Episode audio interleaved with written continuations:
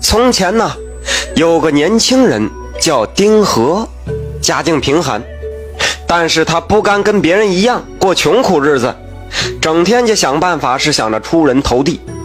后来呀，听说城里有一个首富叫李半成，一听这名字就知道，他家的钱能买下半个城。那人没什么特别的爱好，就是喜欢那些奇形怪异的石头。丁和是有心结交，又苦于无门路，于是冒着生命危险去大山里找奇石。他是翻山越岭，四处寻找，功夫不负有心人，还真让他找到一块造型别致的石头。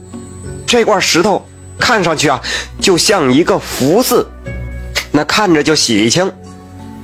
丁和就小心翼翼地把这块石头抱回了家，放在家中屋里特别显眼的位置。为了能跟李半城搭上话呢，他还找来关于奇石的书。这丁和这回可真下了功夫了，整天就拿着这书是不停地念，不停地背。等到心里有底了呢，就端端正正。写了一张拜帖，请李半城到家里来做客。按理来说，那素不相识，李半城不会去。您想想，一个大户人家，怎么能随便谁写一封信就去呢？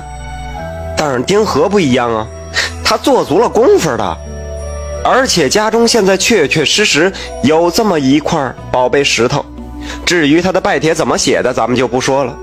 果不其然呐，没过几天，这李半城的管家就来到了丁和家，告诉他三天之后，李半成前来登门拜访。提供了这个消息，管家就离开了。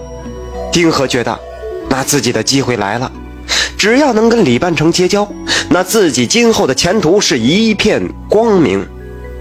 他赶紧着，让妻子把家里里里外外打扫的都干干净净。可是啊，有一件事给他难住了。丁和的母亲长久生病，不能下床。母亲的屋子里整天有一股臭味儿。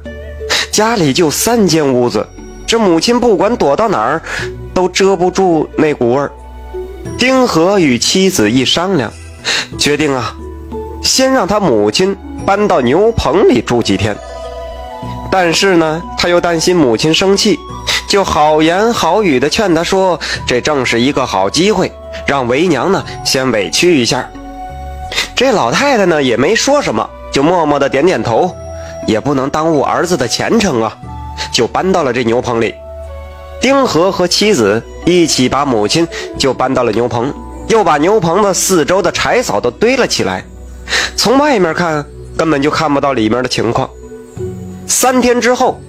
李半成果然如约而至的来到了他家，进屋就看见那块石头，是赞不绝口啊。丁和呢，就借此机会对这块石头的品相来历仔细介绍了一番。李半城一听，此人谈吐不凡呐，心里非常喜欢，两人是有种相见恨晚的感觉。两人是从早上一直谈到了中午，丁和也没想到，这李半城竟然能待这么久。眼看就到了中午，这也到了饭点儿了，他受宠若惊的叫妻子赶紧准备饭菜。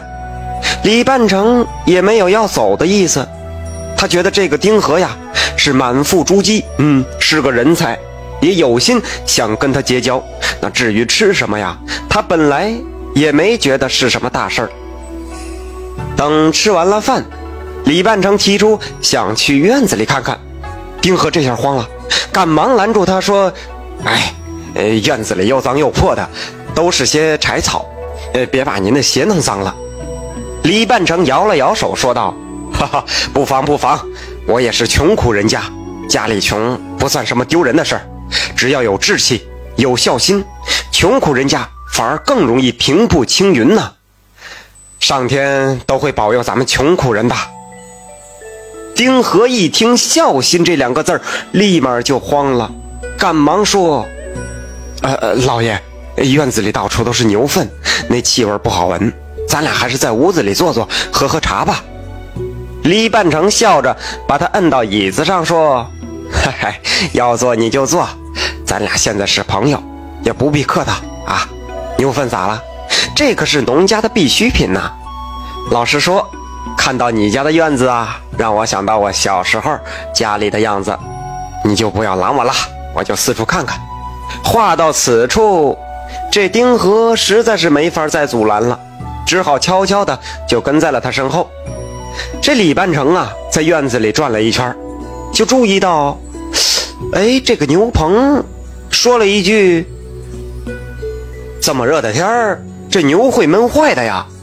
你怎么能这么养牛呢？”说完，李半成就探头向牛棚里边瞅。这个时候。丁和的母亲正躺在柴草堆上，饿的是头昏眼花。他听贵客还没走，就算饿死也不敢发出声来。李半成也看到了老太太，惊讶地问：“哎，贤弟，这个柴草堆上怎么坐着一个老婆婆呀？她是谁呀？”丁和这下没招了，通红着脸说：“哎。”是我老娘，李半城听着这话，是立刻满脸阴云，皱着眉头在牛棚转了一圈，跪在地上就给老人行礼。事到如今，丁和也知道，嘿嘿，完了，跪在地上也哭哭啼啼起来。这李半城冷笑了一声，别在这儿装了，动物尚且知道敬母，你怎么这么对待亲娘？你，你简直就不是人，没有孝心的人，我李某是断然不能交。说完，李半成转身就快步走出了丁和的家。这丁和的哭声是越来越大，他知道啊，这半年多的心血算是白费了，付之东流了。不光这样，这李半城在整个城里的影响实在是太大了。那要是被他瞧不起，等于是离好运呐、财富啊、权势啊都越来越远了。以后啊，他肯定就要穷死了。果不其然，自打那以后啊，城里有头有脸的人物都没人再搭理他。丁和的日子呢，也是越过越惨喽。最后落得个是郁郁而终。劝君千万守孝道，莫待将来悔不及。